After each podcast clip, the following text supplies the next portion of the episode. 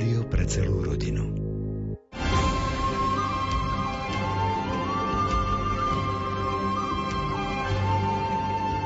Milí priatelia, vítame vás pri počúvaní relácie Výber z pápežských encyklík. Momentálne si čítame dokument z pera emeritného pápeža Benedikta XVI pod názvom Cirkev a škandál sexuálneho zneužívania. Tento dokument sa s prekvapivou otvorenosťou venuje problematike sexuálneho zneužívania a pomôže nám lepšie pochopiť príčiny a možné východiská z tohto problému. Reláciu pre vás aj dnes pripravili Miroslav Kolbašský, Anton Fabián, Jaroslav Fabián a Martin Ďurčo.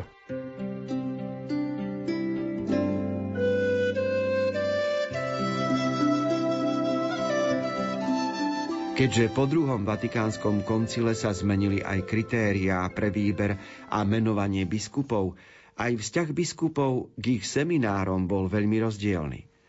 Za kritérium pre vymenovanie nových biskupov bola považovaná predovšetkým konciliarita, a pod tým bolo možné chápať veľmi rozličné veci.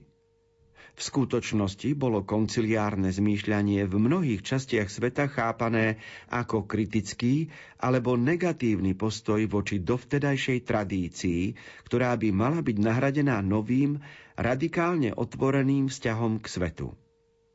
Jeden biskup, ktorý bol predtým rektorom seminára, nechal premietať seminaristom pornofilmy, údajne s úmyslom takto ich urobiť schopnými odporu voči správaniu odporujúcemu viere.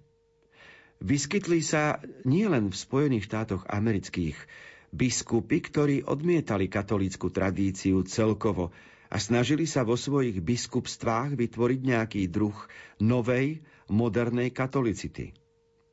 A zda je to hodné spomenutia, že v nemálo seminároch študenti, ktorí boli prichytení pri čítaní mojich kníh, boli považovaní za nevhodných pre kňastvo. Moje knihy boli schovávané ako zlá literatúra a čítané tak povediac len pod lavicou. Vizitácia, ktorá sa uskutočnila, nepriniesla žiadne nové poznatky, pretože sa očividne spolčili rozličné sily, aby zakryli skutočnú situáciu. Bola nariadená druhá vizitácia a priniesla podstatne viac poznatkov, no zostala v celku bez následkov. Jednako sa od 70. rokov situácia v seminároch všeobecne skonsolidovala. Napriek tomu len zriedka došlo k novému rastu kňazských povolaní, pretože situácia sa vyvíjala celkovo inak.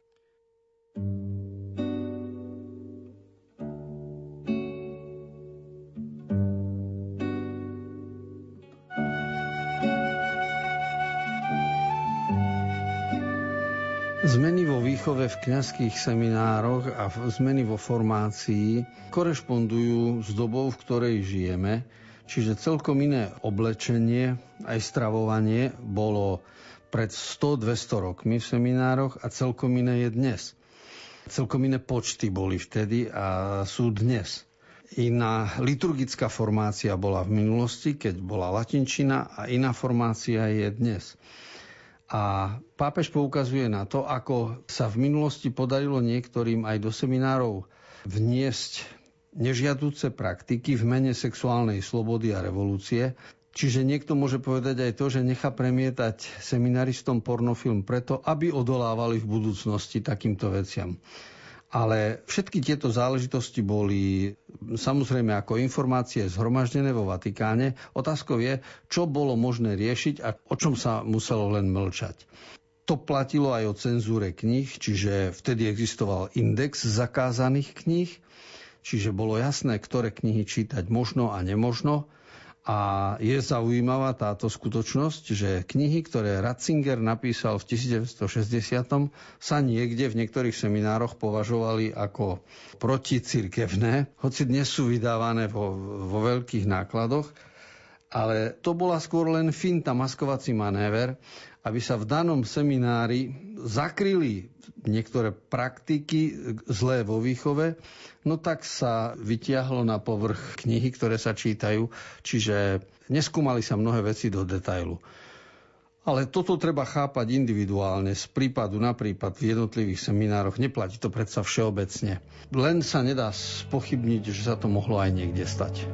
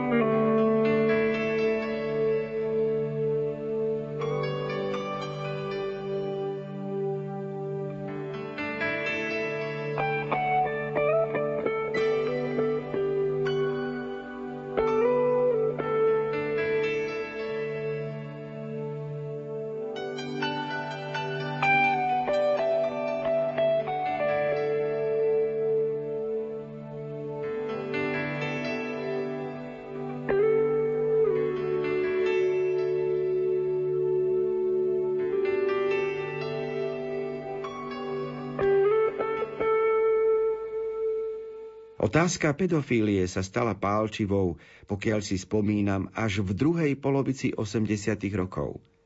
V USA medzičasom narástla na verejný problém, takže biskupy hľadali pomoc v Ríme, pretože cirkevné právo, ako je spísané v novom kódexe, sa nejavilo dostačujúce na podniknutie potrebných opatrení. Rím a rímsky kanonisti mali najskôr problém s týmito prozbami. Podľa ich názoru dočasná suspenzia od kňazskej služby musela postačovať na to, aby sa dosiahlo očistenie a objasnenie. Toto americkí biskupy nemohli prijať, pretože kňazi tým zostávali v službe biskupa a tak boli posudzovaní ako priamo s ním späté postavy. Obnovenie a prehlbenie zámerne voľnejšie vystavaného trestného práva nového kódexu si muselo najskôr pomaly prekliesniť cestu. K tomu prišiel zásadný problém vo vnímaní trestného práva. Za konciliárny bol považovaný ešte aj tzv. garantizmus. To znamená, museli byť garantované predovšetkým práva obvineného, a to až do takého bodu, ktorý fakticky úplne vylúčoval odsúdenie.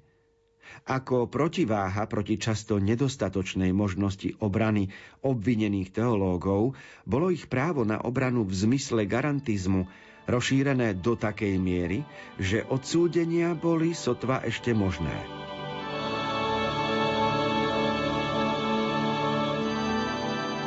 Pre pochopenie súvislosti medzi pedofíliou a trestným právom treba zobrať do úvahy to, čo spomína Benedikt XVI, že až v druhej polovici 80. rokov minulého storočia začalo to byť predmetom hĺbšieho skúmania. Treba brať do úvahy to, že každý kňaz tým, že sa stane vysviackou kňazov určitej diecezy, tak má určité práva. Biskup je povinný sa o neho postarať tak ako reholník, ktorý ide do rehole a vloží všetko, svoje peniaze, svoj majetok, celé svoje bytie a robí pre rehoľu, no tak samozrejme, že rehoľa sa stará. Napríklad keby ochorel, alebo keby išiel do dôchodku, alebo keby nastala invalidita. Čiže tu je povinnosť, keď kňaz vloží všetky svoje sily do diecézy, tak je potom povinnosť biskupa sa o takéhoto kňaza postarať. A teraz môže nastať prípad, že kňaz niečo nerobí dobre a môže do, do toho vstúpiť napríklad pedofília. A čo má biskup robiť, keď na jednej strane kodex cirkevného práva vyžaduje, aby zabezpečil tohto kňaza a na druhej strane vidí, že je tam nejaký morálny abuzus. Tak dočasná suspenzia, čiže dočasné zbavenie právomoci až do definitívneho vyriešenia problému, to by bolo iba čiastočné riešenie. Na druhej strane treba brať do úvahy, že aj trestné právo je veľmi zložité a stále sa menia zákony a niektoré veci nejestvovali pred 100-200 rokmi a preto nemohli byť ani tresty za to. Kto pred 100-200 rokmi rozprával o pedofílii alebo o marihuane a, a podobných veciach? To znamená, že až to, čo život priniesol, až to potom trestné právo formuluje. A to sa kryštalizuje v spoločnosti. A tu treba brať do úvahy, že aj ten, kto je obvinený, má určité práva. A predsa platí aj e, nejaký precedens neviny. Čiže nie obvinený má dokazovať, že je nevinný, ale ten, kto tvrdí, že niekto sa previnil, musí svoje tvrdenie dokázať. A preto situácia bola a je taká zložitá, lebo stále sme v hľadaní tých najlepších nástrojov, ktoré by pomohli k poriadku, určitej spravodlivosti a k očisteniu.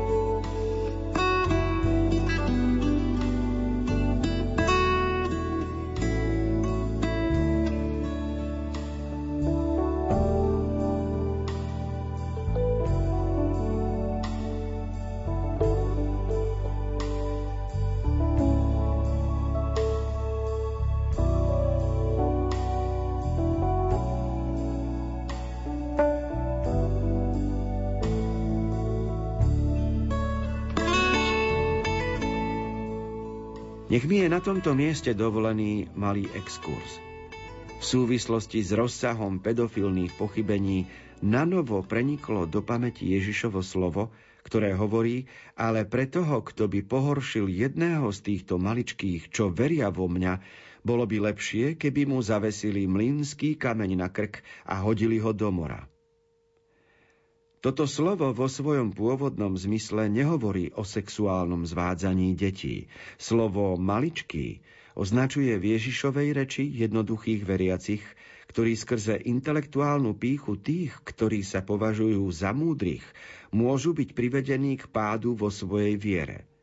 S dôraznou vyhrážkou trestom pre tých, ktorí škodia viere, tu Ježiš teda ochraňuje dobro viery.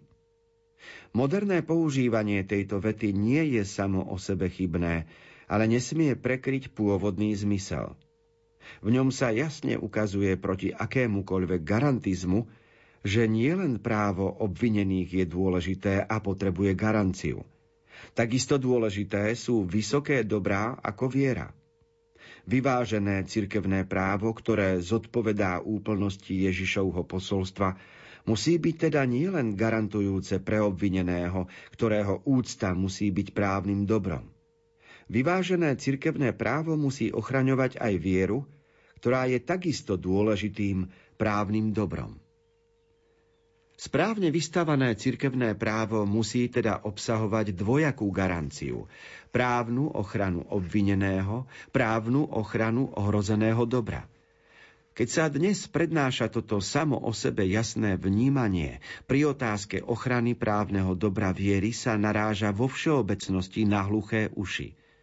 Vo všeobecnom právnom povedomí sa viera už nehaví v postavení dobra, ktoré treba chrániť. Toto je povážlivá situácia, ktorú si pastieri cirkvy musia uvedomovať a brať vážne.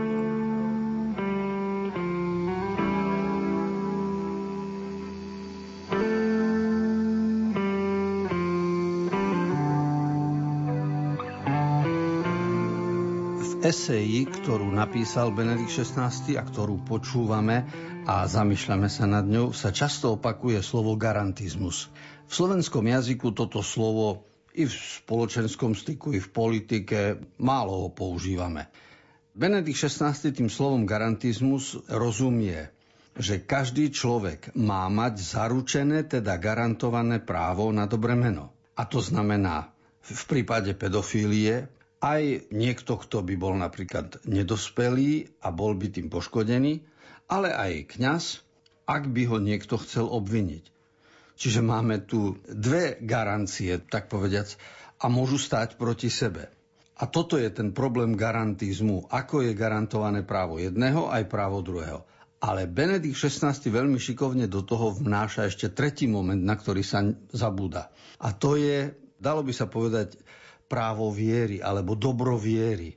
Čiže máme tu skutočnosť, ktorá vyplýva z Ježišových slov, že kto by jedného z maličkých pohoršil, bolo by lepšie, keby mu zavesili mlynský kameň na krk, ale tieto slova neslobodno vysvetľovať v trestnom zmysle, v zákonnícky, že naozaj treba zavesiť mlynský kameň a hodiť niekoho do mora ale tieto slova majú hlboký význam práve v súvislosti s tým, že kto by malému dieťaťu poškodil jeho vieru, jeho lásku, zobral mu nádej do života, kto by v jeho živote pokazil vzťah s Bohom, a to je dobro viery, tak ten si zaslúži potrestanie a pokarhanie.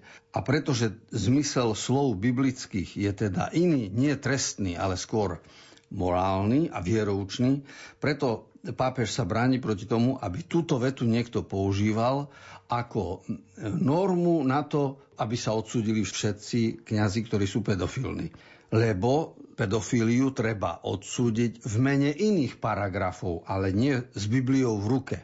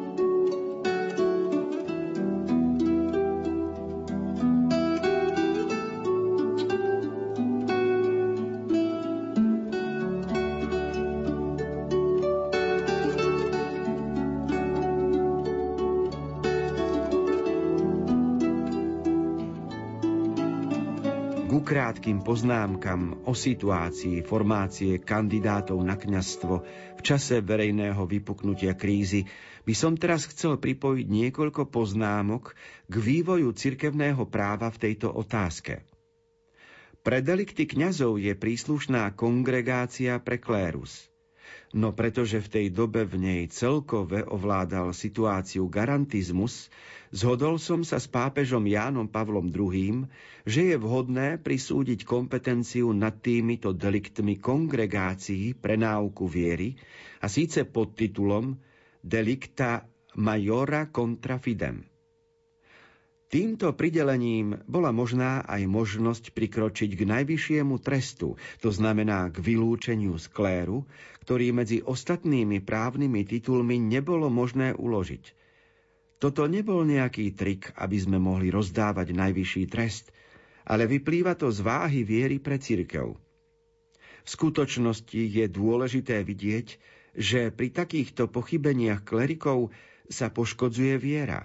Len tam, kde už viera neurčuje konanie človeka, sú možné takéto priestupky.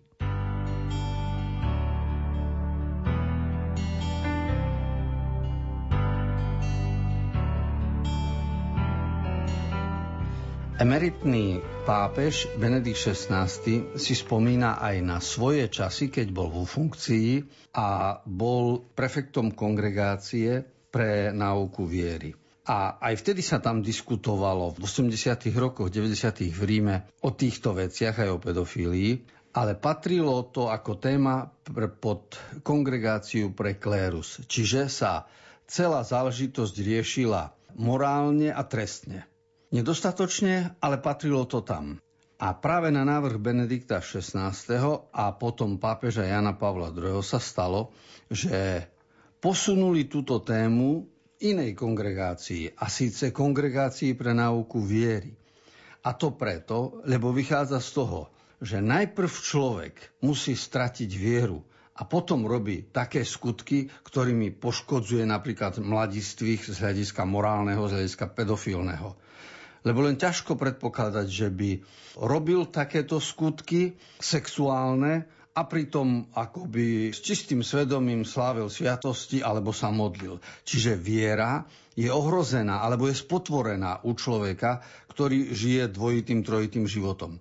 A preto na základe zásady, že tam, kde viera neurčuje konanie človeka, vznikol priestupok, preto to potom prešlo pre, pod kongregáciu pre náuku viery a mm, potom sa tieto prípady už riešili podobne ako keď vezmeme nejakého blúdára. Napríklad môže byť niekto, kto učí náuku proti cirkvi, popiera určité pravdy viery o Ježišovi Kristovi alebo o úlohe učiteľského úradu a pritom to môže byť zdravý človek. No tak keď učí niečo a píše a publikuje veci, s ktorými církev súhlasiť nemôže, no tak ho predvolajú do Rima a to je kongregácia pre náuku viery. A keď je naozaj v nesúlade, no tak neostáva kongregácii nič iné. Iba vyniesť rozhodnutie, že toto nie je náuka viery a preto tento človek je napríklad potrestaný, že sa mu zoberie úrad, ktorý má na nejakej škole a podobne. A toto robí kongregácia pre náuku viery. A preto aj v prípade pedofílie tieto témy prešli pod kongregáciu pre náuku viery, lebo demoralizujúce konanie pedofílov súvisí aj s prežívaním viery a poškodzuje vieru a náboženstvo. My sami sme toho svetkami dneska, keď hovoríme, že koľko ľudia odchádzajú z cirkvi alebo sa poršujú na cirkvou pre pedofíliu. No to znamená, že ich viera utrpela, ich názor na náboženstvo, na sviatky utrpeli preto, lebo spôsobili to nejaké morálne konania ľudí. Preto ten vzťah medzi morálkou, trestným právom a kongregáciou pre naukov viery je jasný a úzky.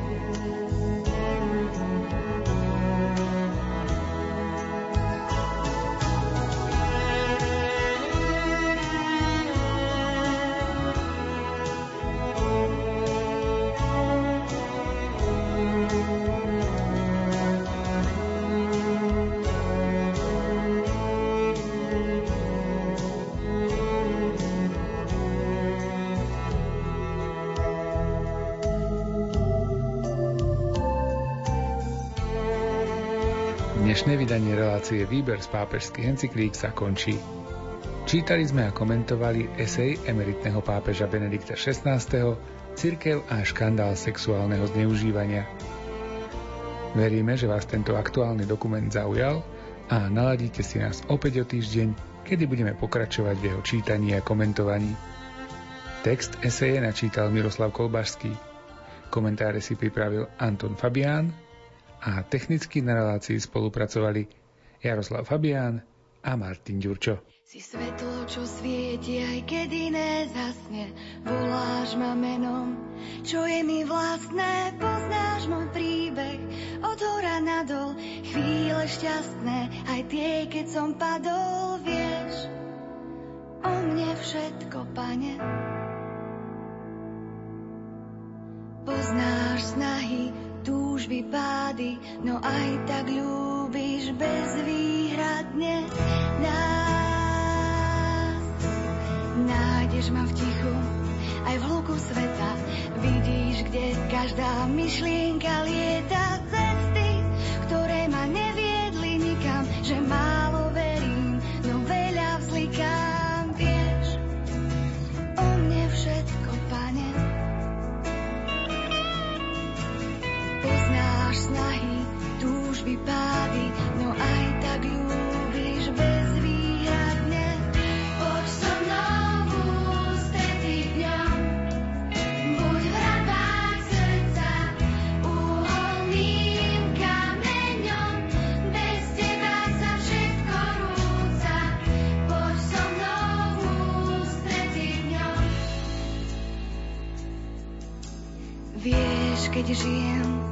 tenkej hrane, aj vlasy máš moje spočítané. Si otec, čo sa o dieťa bojí, či pri skúške padne a či obstojí.